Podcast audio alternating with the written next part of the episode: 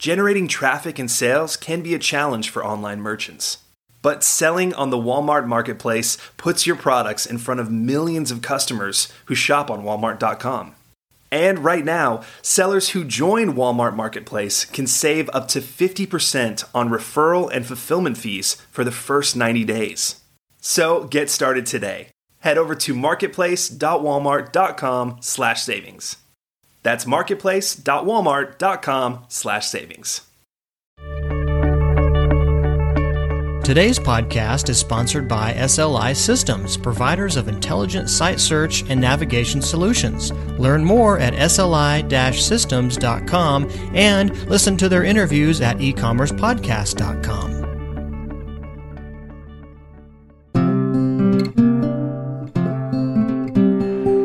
Your path to e-commerce success starts right here. You're listening to Practical E-commerce, the podcast for e-commerce results.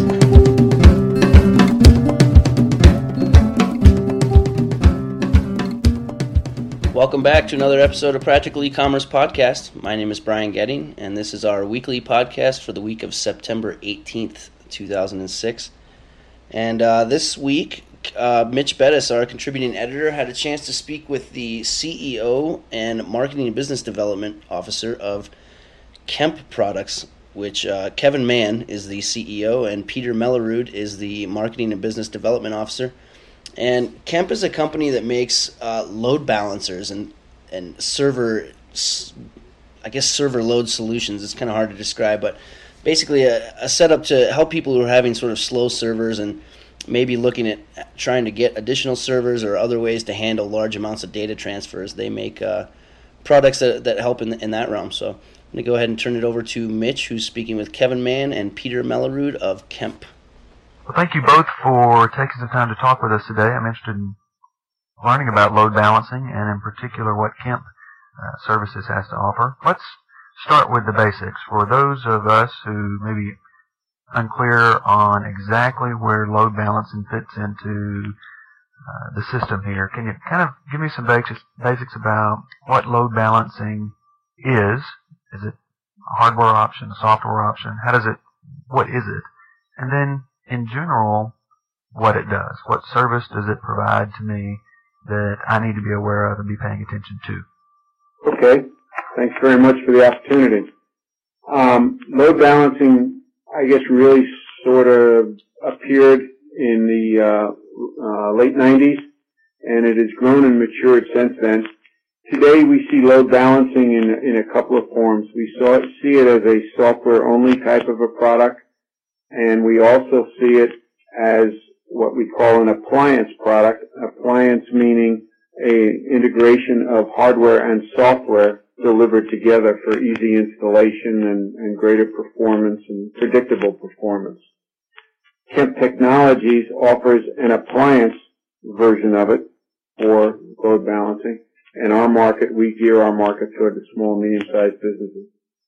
Load balancing was created for the purpose of ensuring that when a user came to a website, he would be directed to the server which was working best for him at that time in a real-time fashion. So that when a user comes to the website, the load balancer acts sort of like a traffic cop and directs the users to all of the available servers for the particular request that he's going to make. Today, uh, or in the past, load balancers have really been almost dedicated to, let's say, the Fortune 1000 because of the pricing strategies of the existing vendors that have that have been out in the market since the load balancer technology has come about. They're typically sold in a redundant configuration. On occasion, they are sold in a single configuration, meaning one unit. But redundant for HA or high availability is the more typical sale that the load balancer is is sold in. The uh, vendors up until really Kemp came along were charging oh anything in the area of maybe thirty thousand dollars to seventy, eighty, ninety thousand dollars for a redundant configuration. And as a result, uh, roughly about 80% of the Fortune 1000 companies out there are using load balancing technology throughout their their corporate infrastructures.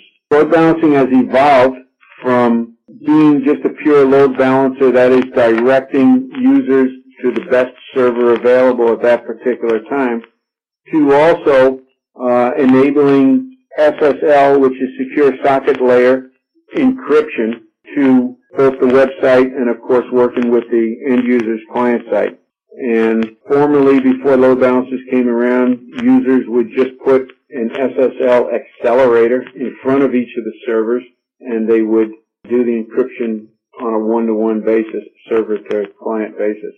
Today with the load balancer, you're able to put one load balancer in front of X plus one number of servers, and the load balancer handles the encryption for all of those servers. So um, two functionalities, the distribution and the SSL. A third major functionality of the load balancer is to test all of the servers that it is going to be distributing users to. And we run those tests, or the load balancer run those, runs those tests on a layer 4 or a physical, you know, just testing the servers themselves, or also all the way up to a layer 7 functionality where you're actually looking at the applications. And then maybe the next most important functionality that's there is a persistence functionality whereby the load balancer allows the user to return to the server that he was last at in case he was interrupted maybe by lunch, a long phone call, a meeting, or something of that nature there. So the load balancer is a utility uh, that's now used certainly throughout the Fortune 1000 companies, and Kemp is trying to bring that utility at an outstanding price level, and affordable price level for the small and medium-sized businesses. If I don't have any kind of load balancer em- employed at the moment, are there signs, symptoms, something going on within my business as an owner I can say, ah, that's why I need a load balancer to help solve this problem? Is it going to be something my customers see and can then complain to me? Or is there something that I could see as an owner or begin to see trends as my business grows that says, okay, now it's time to invest in that? Are there some kind of symptoms? All right, Peter here. We kind of try to um, give you a few answers on this topic, especially uh, from an e-commerce perspective in, in, in the world of e-commerce, one of the most important sort of measures in terms of how the business operates is the number of transactions that have successfully completed and the number of transactions that were aborted for whatever number of reasons. Typically, there, there are sort of real reasons for transactions being aborted. Some of them is due to failures of your real servers. So if you're a really small business and you're running on a single server, should a failure occur within that server, whether it's at a hardware level or an application level, you're no longer able to check out your users. Their shopping cart experience is not going to be completed, and you will lose a, certainly quite a bit of business. That's something that you can look at through your logs. You can look at uh, your sort of revenue tracking stream, and you can see that depending on the particular load of traffic during what period of day, how many transactions are being aborted. That's typically a sign that you need more capacity. And generally, to increase capacity, uh, people simply add more servers to the mix. Once you start having the idea of having more than one server providing content to the users, you need to figure out how to distribute those users across those servers properly, and that's when a load balancer comes into play. From an SMB perspective, that decision now can be made much, much earlier in their growth cycle. So rather than having to justify the purchase of a load balancer when they're at 8 or 10 or 12 servers, they can now very easily justify the purchase of a load balancer when they only have two servers. And that's very important. Another symptom that you see also is that high availability is the most important thing in the world to a business with e-commerce. All right, if your if your website's not available, you lost business. In terms of ROI, not only do you see lost business, but you may also see the need to bring technical resources out to a site during off hours all right, in order to get that right back up, you're still down maybe two hours, three hours in that type of a scenario. So a question that an SMB or even a Fortune 1000 asks is, if I am down for a period of time, how much will I lose? Kemp Technologies offers $2,490 and says, if you're down for 30 minutes, could you lose this much business? Typically the answer is yes. Alright, but certainly though over time, it's not a typical thing, it's almost always yes. You mentioned its ability to offload SSL encryption. What does that do for a server in terms of efficiency?